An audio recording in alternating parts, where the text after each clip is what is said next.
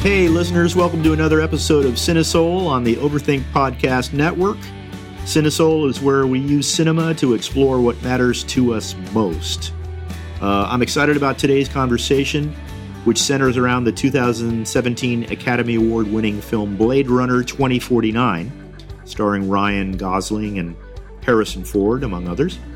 My friend Mimi Reid has some great insight into the film, and I really enjoyed her perspective and our talk, and I hope you do too. So here it is. The world is built on a wall that separates kind. Tell either side there's no wall, you bought a war.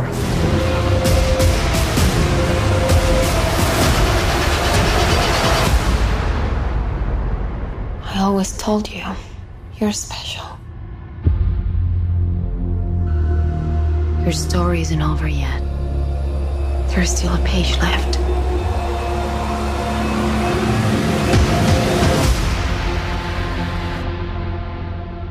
One of the interesting things that you brought to the table was, and we're going to get into this deeper later, but was the fact that there was a dog in the film, and dogs are a big part of your life.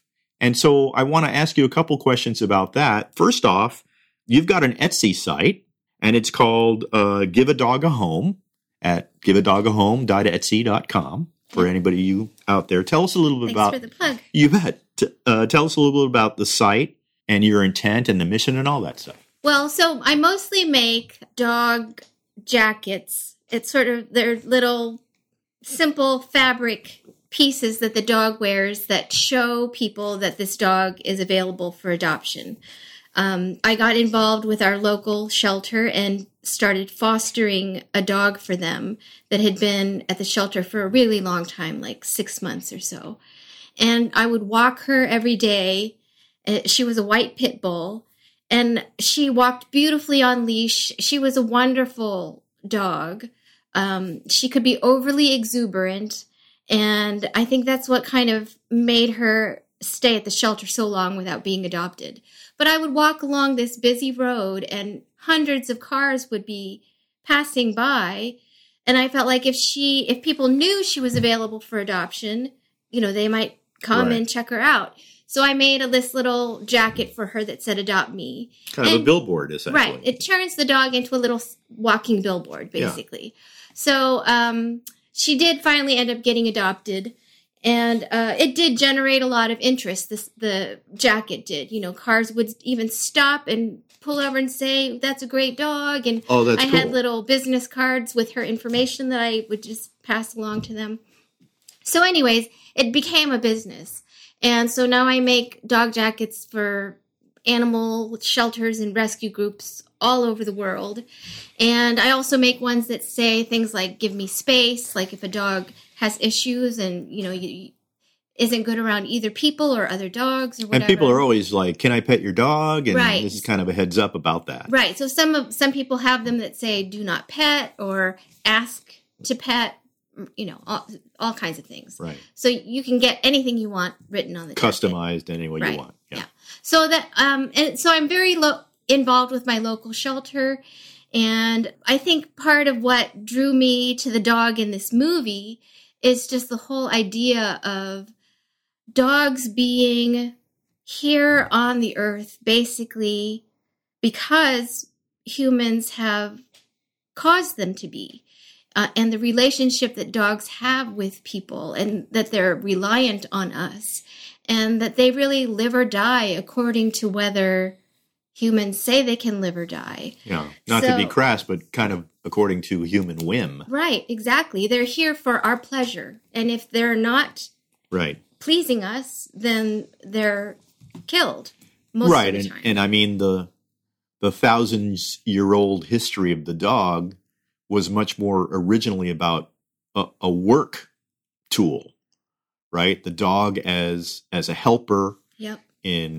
catching animals, protecting you, you know, helping maintain your flocks of whatever you were raising, but over a long time that evolved.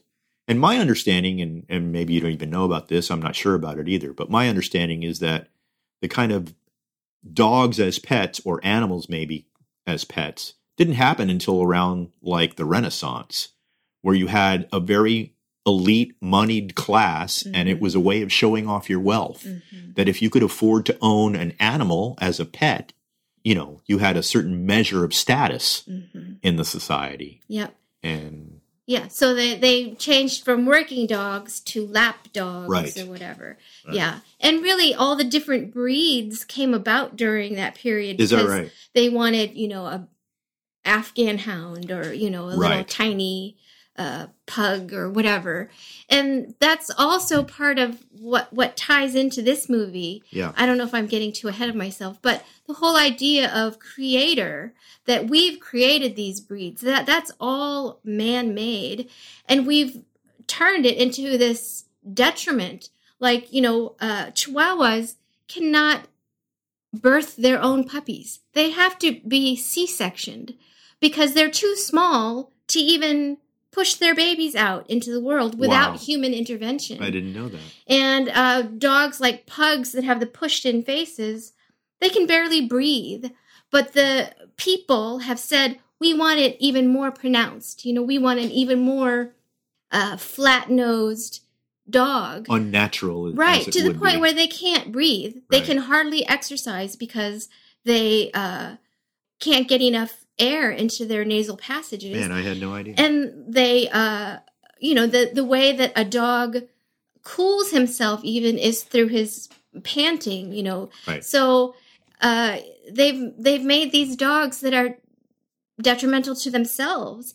Even like German Shepherds, they want that sloping back and hindquarters. That's why so many German Shepherds have hip problems, because they are proportioned, you know, in a way that is not good for them. Right. So it's just, it's crazy that we've created all of these attributes for our pleasure, and then it ends up being negative for the actual creature. Yeah. So, yeah, it just, and, you know, we could say the dogs don't ask to be born. They don't ask to be put into the conditions that we put them in. Right. And that all ties back into the movie of, yeah. you know, these creatures, right? They were not asked, you know. None of us were asked. Yeah, yeah. We get what we get, sort yeah. of. But whether human or replicant, right? Yeah, but still, most of us that were created. I'm talking like there's actual replicants, sorry. You know, humans, whether we asked to be born or not, if it was intentional that our parents had us, then at least we were. There was some reasoning behind that, right? Very little sometimes, or a whole lot other times, but we were brought into the world intentionally, let's say. Mm-hmm. I know that's not a blanket statement, doesn't cover everyone that's born, but more so than not. Whereas replicants, all of them are created intentionally, mm-hmm. right? And they're all created for specific purposes because they're different kinds of replicants. Mm-hmm.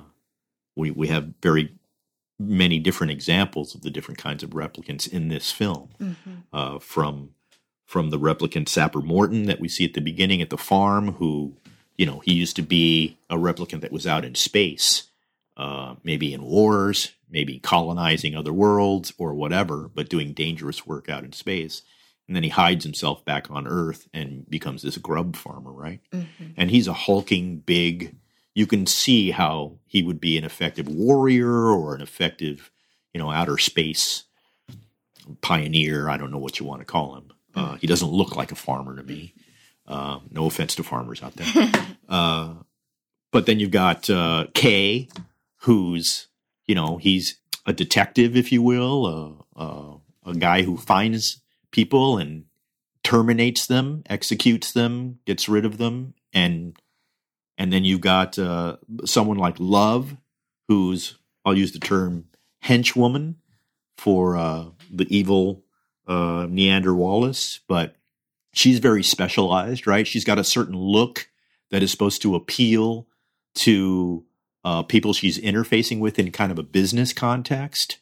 But she's lethal, and her mentality is certainly not one that I would want to try to raise someone to have, as far as kind of, you know, moral questions about her. So as you mentioned that whole notion of, hey, we create dogs in this kind of way, I realized more deeply how all these replicants are created in certain kinds of ways to fit the needs of their task or their master's wishes or whatever. I mean, we even have that one example in the film where Niander Wallace is checking out the latest model, if you will, and kind of we see that scene. It's so creepy where this naked woman kind of falls out of a plastic, I don't know, bag and is covered in goo. It's kind of a birthing scene, right? I mean, it's literally a replicant birthing scene.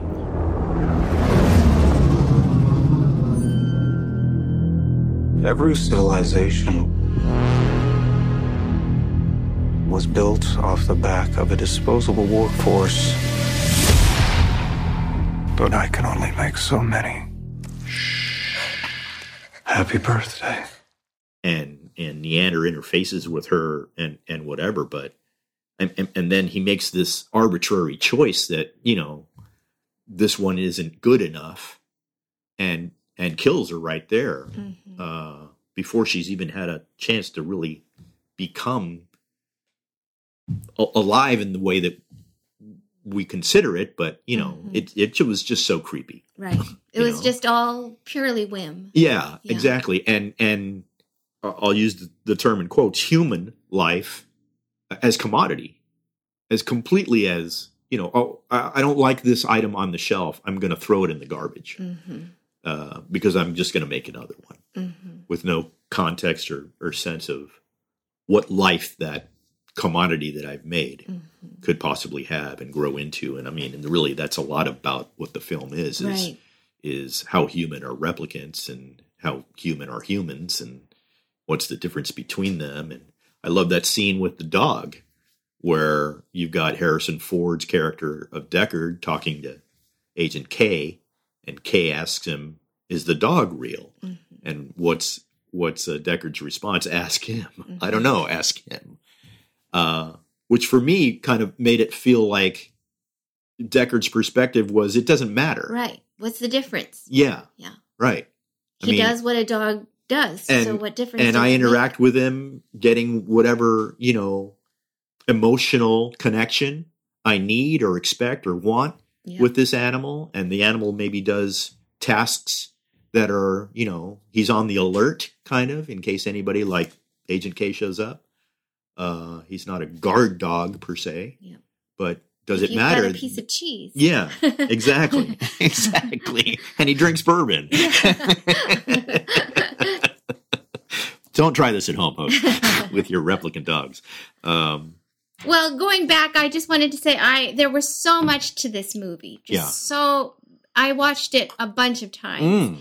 And every time I watched it, there was more that I saw that I didn't see before. And I have to give the caveat also that I don't always sit there and watch it. Like I have it on while I'm doing other things. So I more listen to it than I actually see it every single time. But you had asked me earlier if I had seen the original. And I took a film class in college and Blade Runner was one of the movies.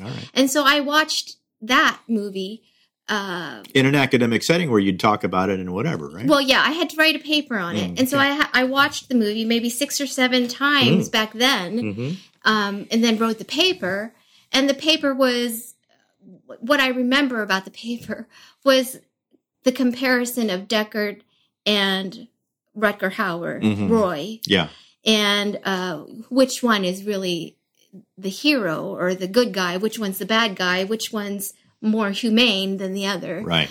And it was interesting to see those themes carried through to this new movie, and but how much they enriched it. I mean, they just really... I thought it was just so masterfully done, and there's just so many exciting things to talk about it. So, well, we'll try to get to all of them then. Yeah, let's... So what strikes you, you know, we've already talked a little bit about the whole dog action, but what's off the top of your head about it? One thing that I really noticed in this movie is the whole emphasis on the hand. Mm. The opening shot, they showed L.A. and the synthetic farmland. And then the first time they showed Kay, his hand is resting while he's kind of dozing in his vehicle. Right. And they show his hand first. Right. And then they go into where Sapper is, and the first thing they show is Sapper's hand bringing the mealworms out of the water. Mm. And then throughout the whole movie, it's hand. When Joy, the pleasure... Right, his model, girlfriend. Right. She goes out into the rain, and they show her putting her hand out to touch the rain. Right. And then... when a shot that's mirrored at the very end. Yes, that Ryan Gosling does the same with the snow. Right. Yes. And then, all throughout, there's, in Las Vegas, there's these huge hand statues. What does that say to you? It says to me that hands make us human. Hmm. That's what we use to express, to show love and affection. You know, you reach out a hand. A few times in the movie where they're rejecting someone, they push the hand away. Mm. Like Mariette, the prostitute. A few times she puts her hand out toward Kay and he shoves her hand off. Like, don't you touch me, you know. Whereas Joy, you know, in her holographic state, puts her hands around him in a very loving, you know, cradling his head, even though she's not really there and he's not really feeling it until Joy and Mariette do that sort of merge. Yep. And even during the merge, they put their hands together and then they flip. They sync. Flip. Yeah. And then at the very end, the very last shot is Harrison Ford meeting his daughter, and he puts his hand up on the glass. Yeah. So, all throughout, I just saw so many hands, and I but, also the hand is what we create with. Mm. I mean, even though it might be our brains that are doing the thinking part, you know, it manifests in our hands. Yeah. So, and then during the Las Vegas scene, they show Elvis singing, "Take My Hand, Take My Whole Life Too." So throughout the movie, I felt like they just kept pointing that out. So I do feel like, they were somehow equating the hand with being human. So, if you have a hand, you're basically a human. Right. Whether you're replicant or naturally birthed or whatever. Yeah. Yeah. No, that's fascinating. That hadn't occurred to me. But my mind is being blown as you're talking. Yeah. If you watch it through again, you'll see that. I mean, there's dozens of... so true. Yeah. Yeah. And also, I mean, there's this phrase... the hand of the creator, right? As the manifestation of the power to create, and to have that sort of be subtly utilized or pointed to, no pun intended, throughout the film is pretty amazing. Mm-hmm. So what else? Well, even in that, the baseline test, he says, right. What's it like to hold the hand of someone you love, or, you know, something about finger to finger. And the whole baseline test was so interesting to me. And I that's something I want to pay more attention to if I watch the movie again. Right. Because it goes by so fast. And I was trying to figure out, what exactly is happening here. Right. And it also goes back to the first movie where they're saying that it has to do with the quickness of your response or something. And the time that Kay is off baseline, his responses were kind of sluggish. And But what do you think of that test? Or what did... I think the test is designed to gauge emotional state. It's probably deeper than that, as far as how would you test a replicant to see if the replicant's not going off its quote-unquote program. So I do think that it depends on, is the timing of the responses within the parameters of what we would expect normalcy to be? But also, there's tenor in the voice. that indicates emotional content or the emotional state of the person talking. And I didn't hear any wildness in his failed test about that, but he was at a moment where he'd experienced a level of emotion that probably had been peak in his existence, right? He'd gone through all these things and discovered some things and was questioning some things about himself and starting to believe some things about whether he was really a replicant or not, that I'm sure would show up in, you know, the graphs of his voice recording in that test. Mm-hmm. Now, my understanding is that, especially the phrase "cells interlinked" is from Nabokov's book Pale Fire, which we also see in Kay's apartment. Joy picks it up. Is she going to read? No, she doesn't want to. Puts it down. Or maybe it's the lieutenant that picks it up, or the Lieutenant Joshi, the Robin Wright character, when she's over. But we know that Kay's read it because it's in his apartment.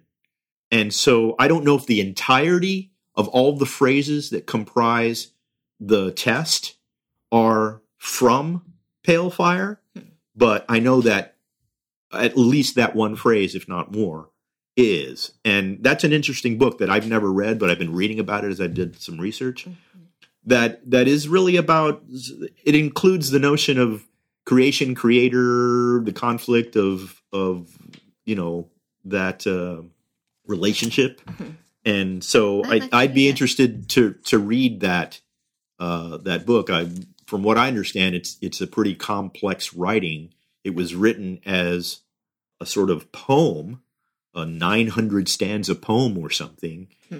But the book is about the writer of the poem and others commenting on the writing of the poem, all within the context of the book, not because they're academics commenting on what Nabokov wrote. It's the content of what Nabokov wrote is people commenting on this poem.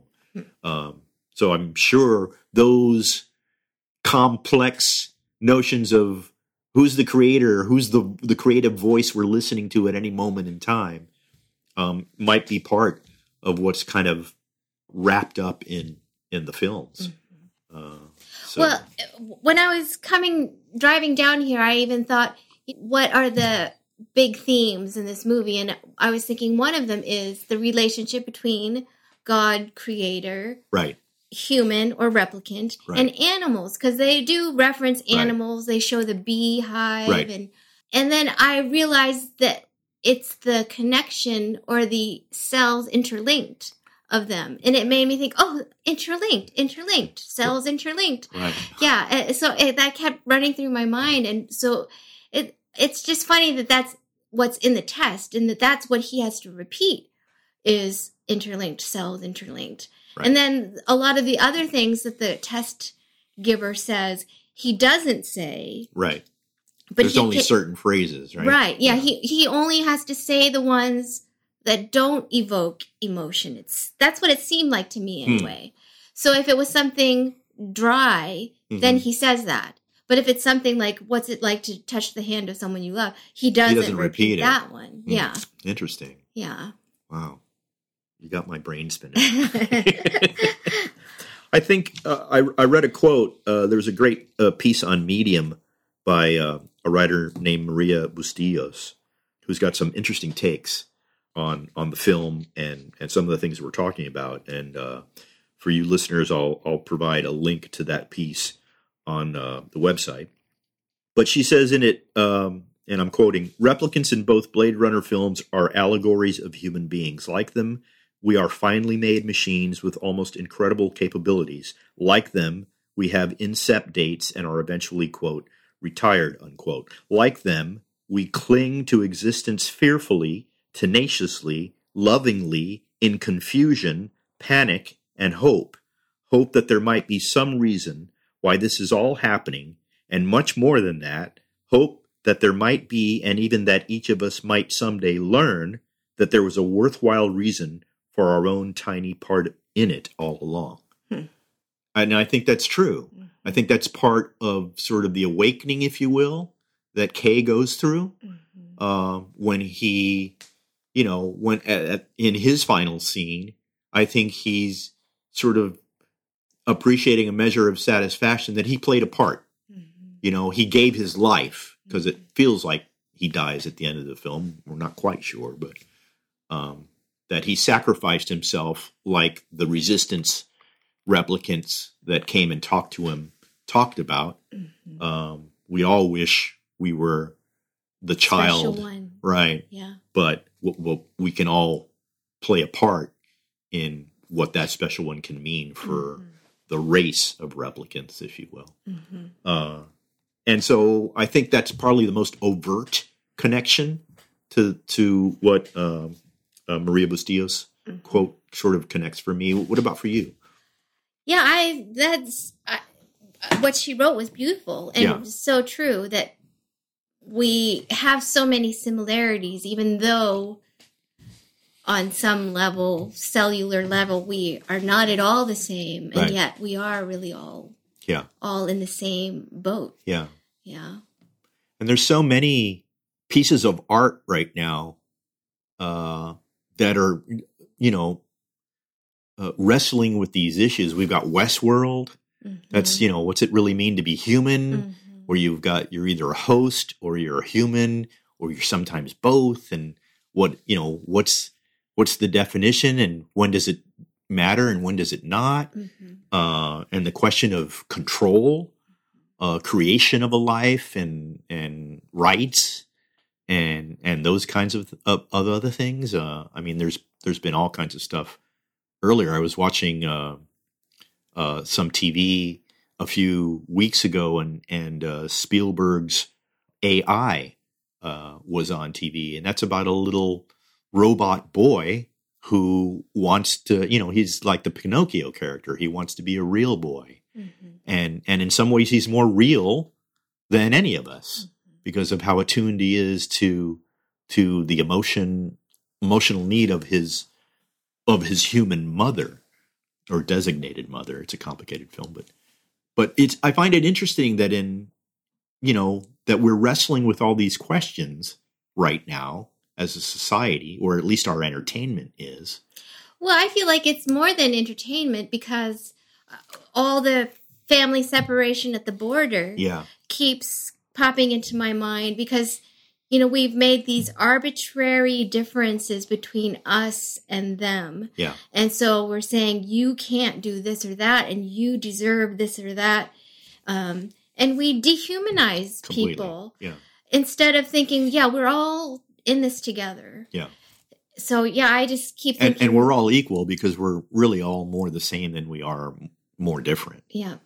So, which is, you know, I mean, that's been happening since the beginning. Of life, I suppose. Yeah, it's made me see how I can dehumanize people, even on a smaller level, where you just you think you justify whatever action it is, thinking, you know, I'm not going to care about that. Yeah. You know, like even scrolling through Facebook, people are asking for money on this cause or that cause, and it's so easy to just let it go by. I mean, I know we can't, there's limitations to what we can all do, but it is sad to me that we sort of have to turn off some of our compassion and things. And we're forced to dehumanize because of whatever issue. Yeah. Or at least, even if we're not forced, the choice to choose dehumanizing, the dehumanizing way, is in a sense sometimes a choice born out of the necessity for relief of being overwhelmed by the need for so much empathy in so many areas. Yeah. I mean, that's what gets to me. Yeah, it's overwhelming. Is, you know, and I realize none of us individually, quote unquote, can save the world, right? We can play our part, just like Kay eventually does, in the moments that are in front of him. And the more I remember that, the calmer I can be about the fact that the world needs far more than I individually can give it. But that still, you know, leaves me wrestling with an anxiety about that, that makes it easier to take a way out of stress by just defining someone else or someone else's needs as less significant. Mm-hmm. Whereas they're not. They're not less significant at all. Everyone's needs are significant, especially to them. Mm-hmm.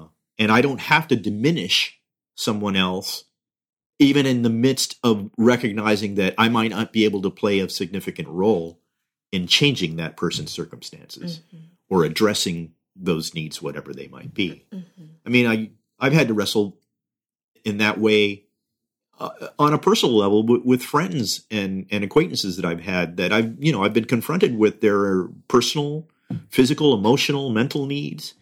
And sometimes I'm choosing to be there in a deep kind of way, and sometimes I can't afford that mm-hmm.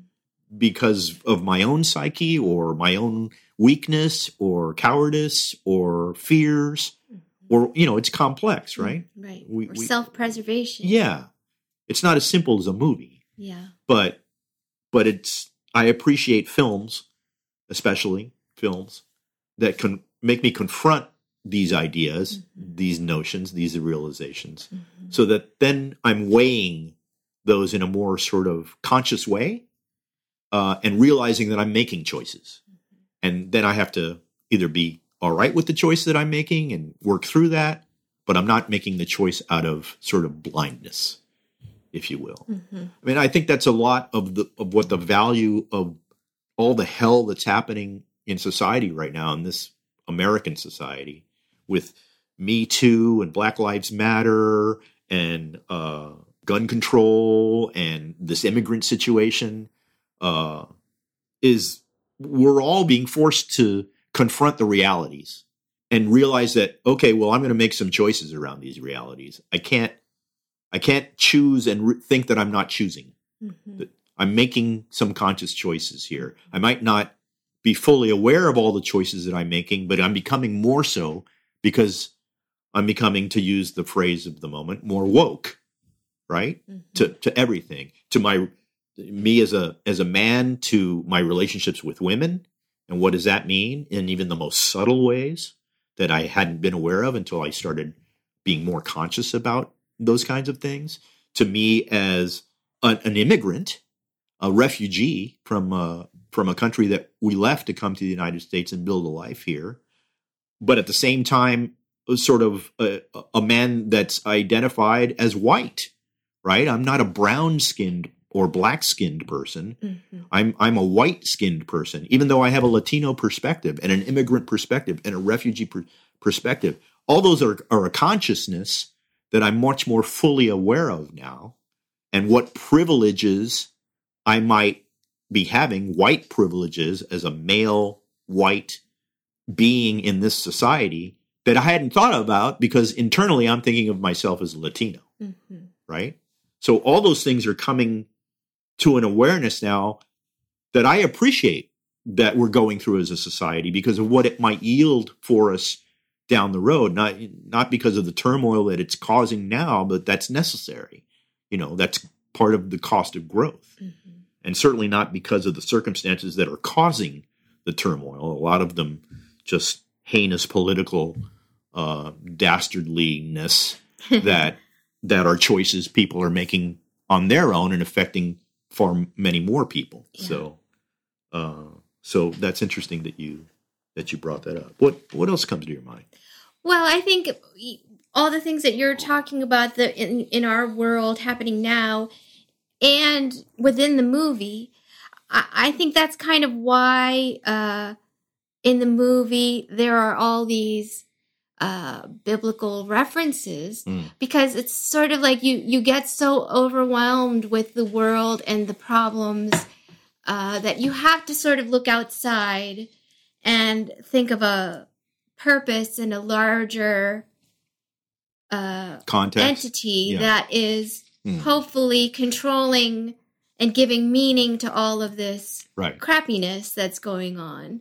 So it just makes me think that the movie makers have also grappled with those issues. And that's why God and Christ-like elements are in the movie too, sort of pulling in, you know, there's more than what's right here. Right. Yeah. Sort of the unseen. Yeah. Yeah. And it was interesting to me to see the illusions, you know, even the child being half replicant and half human, supposedly. Maybe right. He's not, or she's right. not. We right. don't know exactly. Yeah. Because there were illusions of whether Deckard was really a replicant after all. Yeah. Yeah, and then there's passionate arguments from either side on that question, so we'll let those arguments lie. And then, you know, when Kay goes to the orphanage, you know, the kids all touch him just like he's this Christ-like savior coming to rescue them or something. There were a few other things, like either they said that somebody, was it the baby that they said died of Galatians syndrome? Right. So which I thought was a completely made-up thing, but I'm not sure. Is it a real thing? I don't know. I looked it up, and it just referred to the verse in Galatians that says, the fruit of the Spirit is love, joy, peace, patience, kindness, gentleness, self-control. Against these things there is no law. Mm. And then the reference that I looked up said, you know, you've got love, the person in the movie named right. Love, and joy. Right. And so if somebody dies of that, it seems like they died of being too good. Right. So, I mean, I don't know what that means, and maybe that's for the next sequel or whatever. Right. Or maybe, like a lot of these films, that just won't get answered. That's just a mysterious question the artists are just going to leave out there for us to ponder and argue and wrestle with, and which is okay. I don't like that. I wish they would tell you. I like ambiguity. You don't. Well, I feel like there's got to be something more to it. Like why would they bother to put that in there? They just want to mess with us. Well, and I know that the beehive thing was another question. Like, why are there these bees? And why are they alive? Yeah. Do you have any thoughts about that? Well, I assume, and these are completely unverifiable assumptions, I guess. I don't think there's any evidence in the movie to tell us one way or another. But I'm assuming since Deckard's been living in this abandoned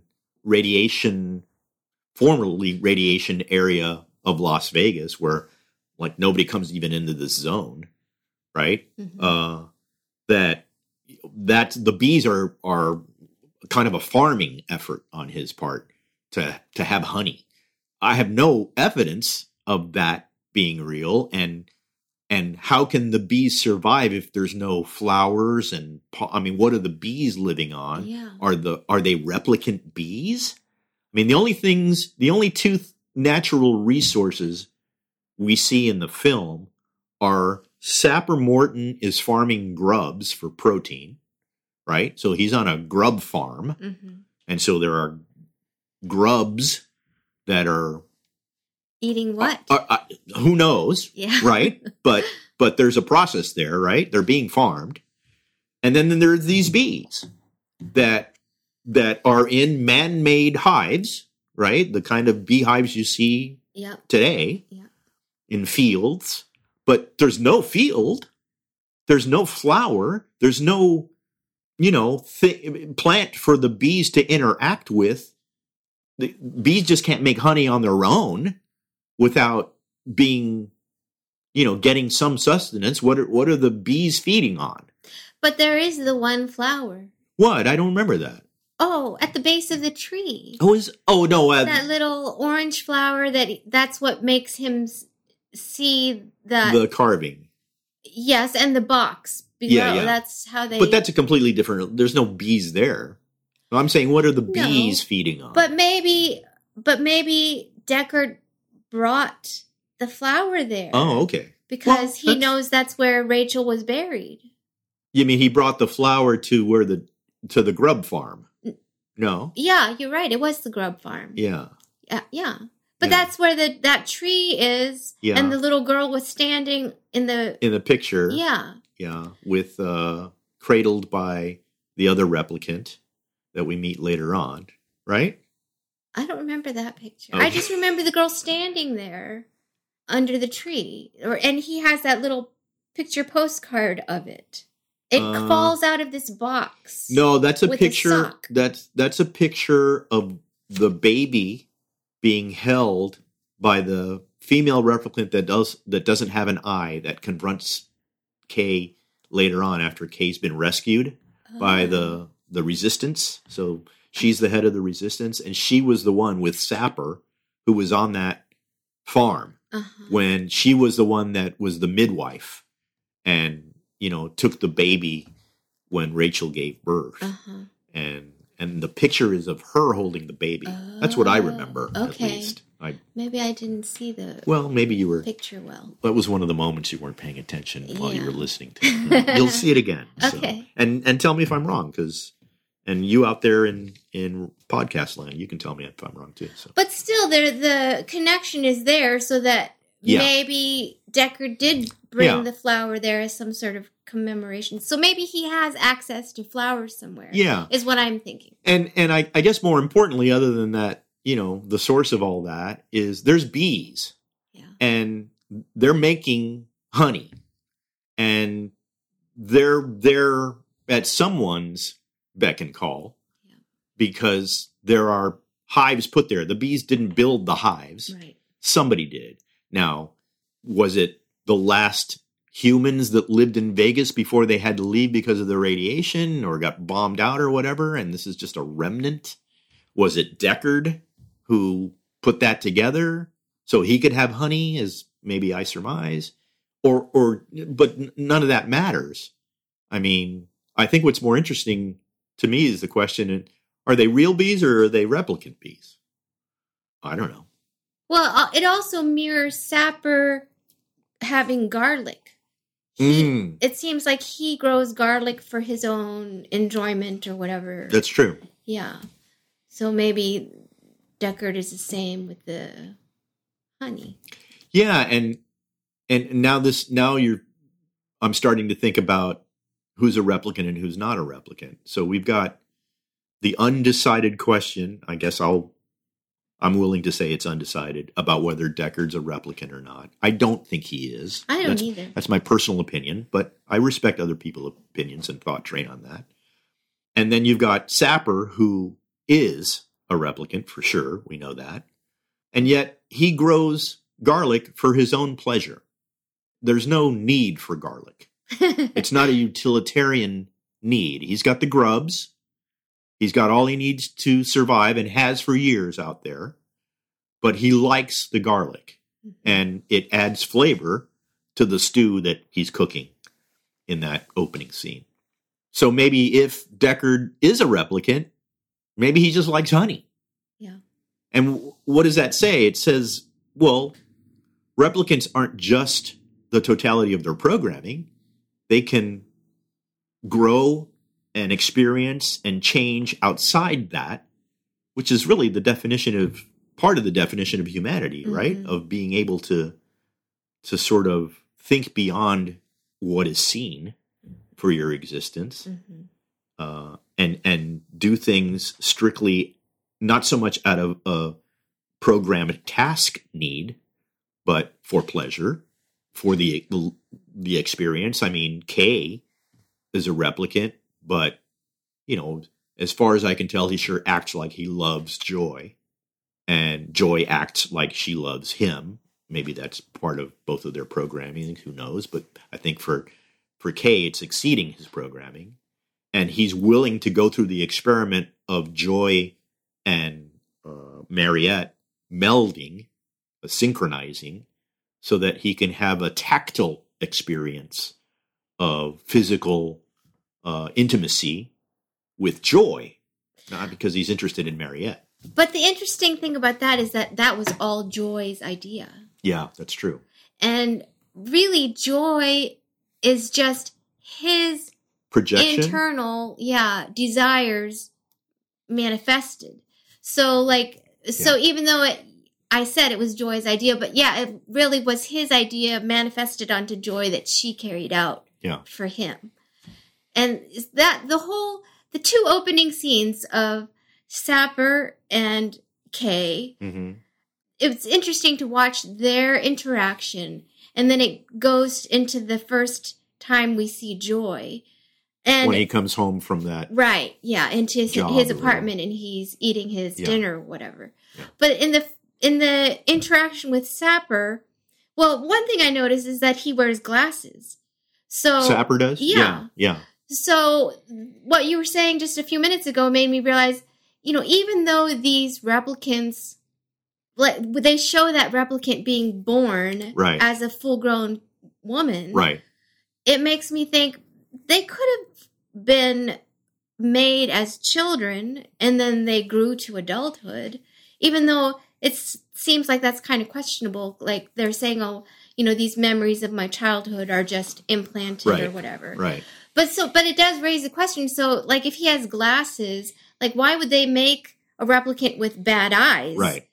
And then, they eyes that grow bad. Right. Yeah. And my assumption has always been that, like the woman we see born fully grown that interacts with Niander there at mm-hmm. his complex, that every replicant is created fully ready to use. Mm-hmm. We don't need a gestation period or a growth period. A replicant doesn't need to go through childhood and adolescence to become the tool we need it to be mm-hmm. off-world to do whatever.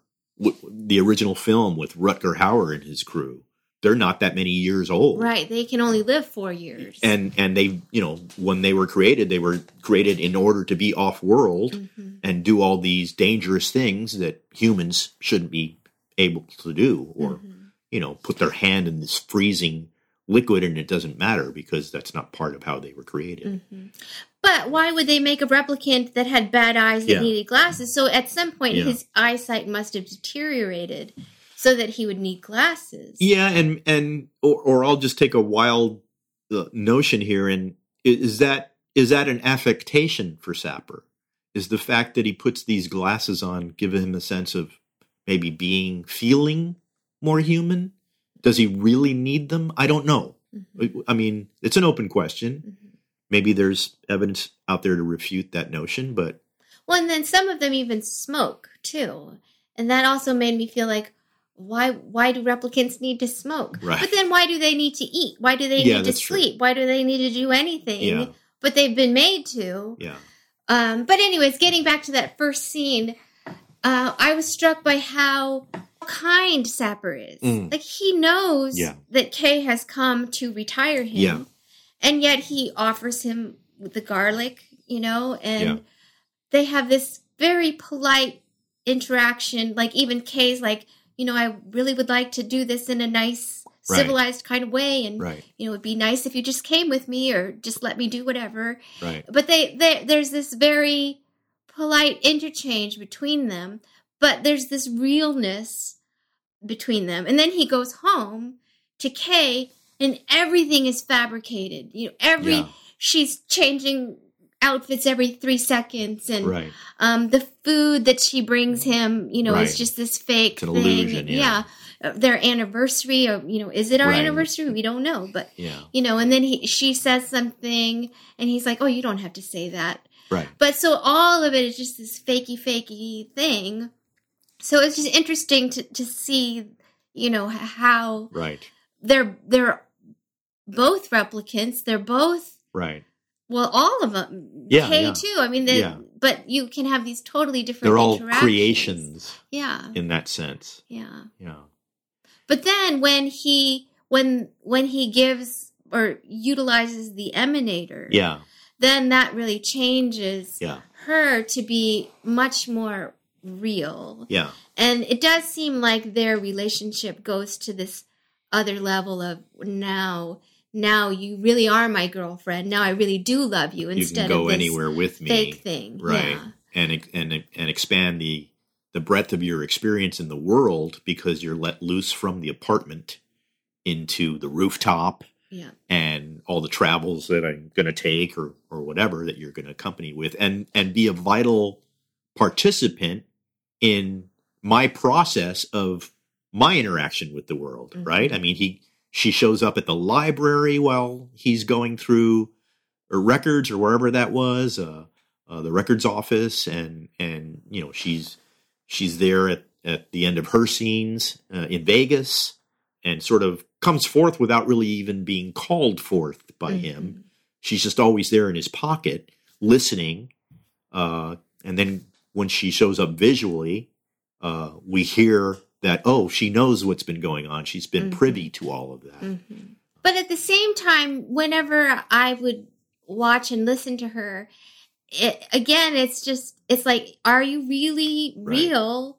And do you really love him? Are you really crying these tears? Right. Or are you just the manifestation of what he wants? Because that's her whole reason for existence is to do what he would like her to do.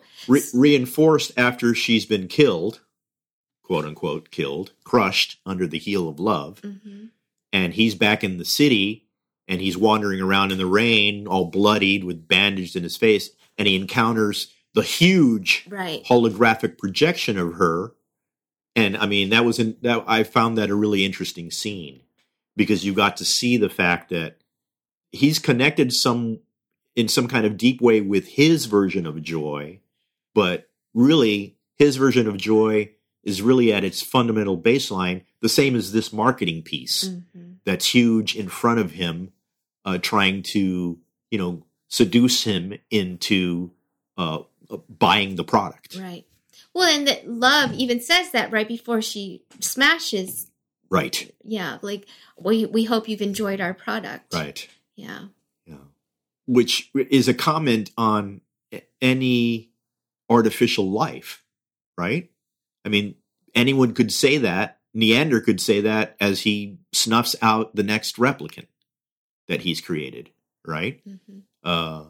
Whether it's having Rachel, quote unquote, Rachel shot in front of Deckard there in that scene. It's not really Rachel. It's just the next version that Neander's created. But he might as well have said, we hope you enjoyed our product, right? It's a commodity, and everyone's a commodity almost, except that we're learning that they grow out of that. You know, any being through joy grows out of, in a sense, can grow out of the commodity. We don't really know. Yeah. Or if she's just really good at doing her job. Right. She's just really such a really well-written program. Yeah. And I think that's part of the depth of the question. One of the themes that the film, you know, sort of poses is, if you're created for one thing, can you grow out of that beyond that one thing? Or one things, several things? Can you become more than the sum of your programming? Kay certainly looks like he did. You know, Rachel certainly did. A lot of the replicants that we encounter becoming woke to their state and to their agency and their desire to preserve and increase their agency sort of go through that process. Joy, as an artificial intelligence, seems to go through that process. Even Love. You know, one of the last things Love says before she's killed by Agent K in the ocean there, you know, she brags about how she's the best one, right? She has some pride in her existence that maybe I don't think was programmed there, because she hadn't, you know, when she was birthed, she hadn't had any experience against any other replicants or any other individuals or human beings or whatever. So it's interesting that, for me, that's the larger thing, is a commentary on who we are as human beings. Is that part of what defines our humanity, is our ability to grow, to take the experiences that we have, take them in a way that affects our perception about ourselves, about the world that we live in. I mean, we've talked a little bit about that in a lot of ways of what's going on right now in this country. So, and I think the film sort of really challenges us on that deep level, and that's part of why I like it so much.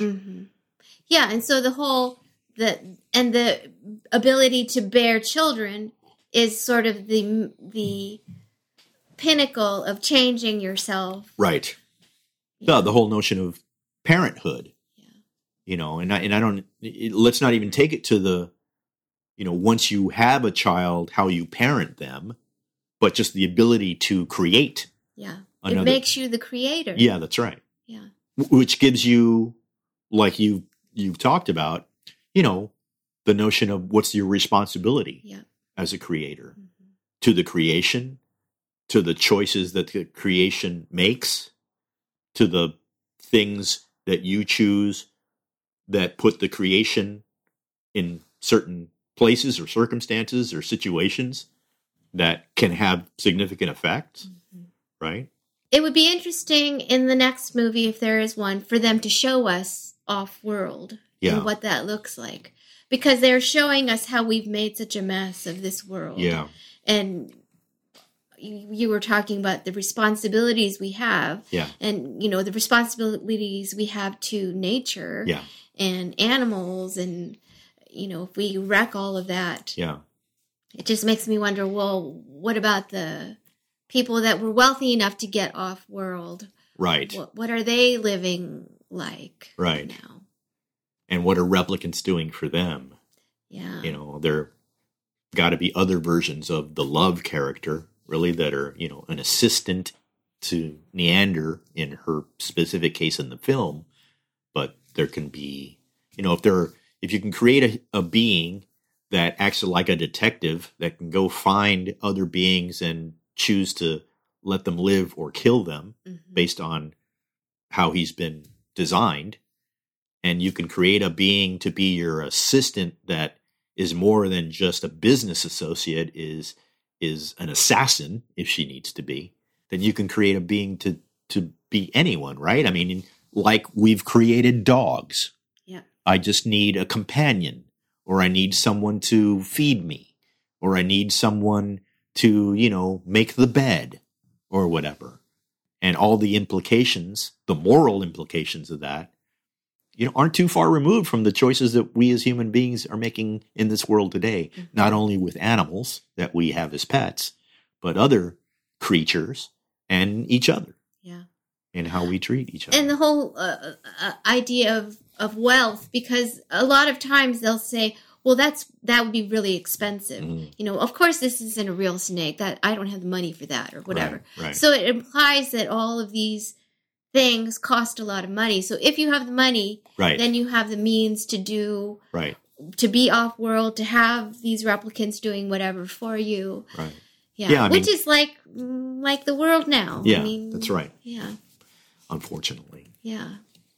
So, yeah, I mean, I haven't delved very deep into the Reddit experience of Blade Runner, so to speak, or even of Ridley Scott's films. But they say that there's a lot of connections between the corporations that were in the first Blade Runner and Neander's corporation in this one and the Alien films. Oh. Like there's a timeline. There's a connected point. Like some of the equipment or some of the corporations that send out some of the instances, like in Prometheus, there's a corporation run by the old guy who is kind of a stowaway on his own. I mean, that's not true. He's revealed to be on the ship, but Charlize Theron's father character on that in that film, he's the head of a corporation, and that corporation has a name that's connected to one or both of these Blade Runner movies. Huh. So that there's a sense that, you know, these artificial beings and the commerce around those beings has extended beyond just these two films in the Ridley Scott world, so to speak. So who knows? We might see a next film, and you know, there's a lot of years between the first Blade Runner and this one. Yeah. And there's no guarantee. It's not really kind of a tentpole in the way that other Marvel films or other sequeled films are being made these days, where you know that when they make the first one, they intend to make two others and make at least three, and then let's see how successful they are. There's not necessarily a third film, but so many things seem to point to that. Even, you know, the whole the group led by Frasier or whatever. Yeah, yeah. I mean, they were in the movie so little that it almost made it seem like they're going to come back. Yeah, you know, with some sort of a big rebellion or like, or like the time period difference between the first film and the second film in the second film is like 30 years later. Yeah. Right. Mm-hmm. So what I could certainly see, hey, we can revisit somewhere in between those 30 years for the next film, like a lot of these franchises do, mm-hmm. or we can, hey, what's the next 30 years look like? And where does that leave society or the race of replicants? Have they started to birth their own and have a foothold in sort of determining what's happening on the planet? And has that made real humans leave more, and it's really just more replicants left on the earth? I don't know. Mm-hmm. There's certainly a lot of fertile ground for stories going anywhere, right? But I guess this movie didn't do that well at the box office, right? So maybe they won't make it because it wasn't as... I think it was critically acclaimed. Mm-hmm. It won Academy Award for its cinematographer. And got nominated in a lot of other categories that it didn't necessarily win. Mm-hmm. And it certainly was appreciated, I think, at a level of craft that people in the industry and people that are critics of the industry appreciated. And there's certainly a fan base that appreciated it. Mm-hmm. But it's certainly not a successful box office film to the extent of these other huge tent poles, you know, from the Marvel movies to Star Wars to all these other films that they spend a huge amount of money in order to try to make a huge amount of money. Mm-hmm. So I don't know what effects the finances will have on a quote unquote sequel being made. And it might just be, I mean, Ridley Scott, the director of the original, had kind of started shepherding this project, and then the Sony hack happened, which changed a lot of things within Sony and in some ways made it possible for another kind of batch of people coming in to influence the project, not the least of which was Denis Villeneuve, who directed it and quite effectively directed it. As a matter of fact, I think I appreciated his work as a director more than I might have with Ridley. I like some of Ridley's movies as a director, not all of them. And I felt like this film, you know, really showcased what Denny can do. Mm-hmm. I liked Arrival and other things that Denny did as well. So, but anyways, the fact that he was able to come in and bring his spin on it or whatever, and maybe mold the story in a certain kind of way is related to what happened with the studio and the choices that the studio maybe had to make in order to be able to create a film that sort of reasserted to the industry and the public that, hey, we're a legitimate company with no security concerns about this intellectual property or the communications and the privacy and all that stuff. And, you know, some of that is part of interwoven into the film as well. Yeah. And in maybe not so subtle ways, or ways that would have been taken as more subtle if the hack hadn't happened. Mm-hmm. So it's interesting to think about what a third film might be, what its subject matter might cover, what time period it might go through. But like the first film and like this film does, in really ways that I think we both embrace, I would hope the third one would continue to explore these basic notions of humanity. Mm-hmm. And really, what does it mean to be human? What are the responsibilities of being a creator to your creation?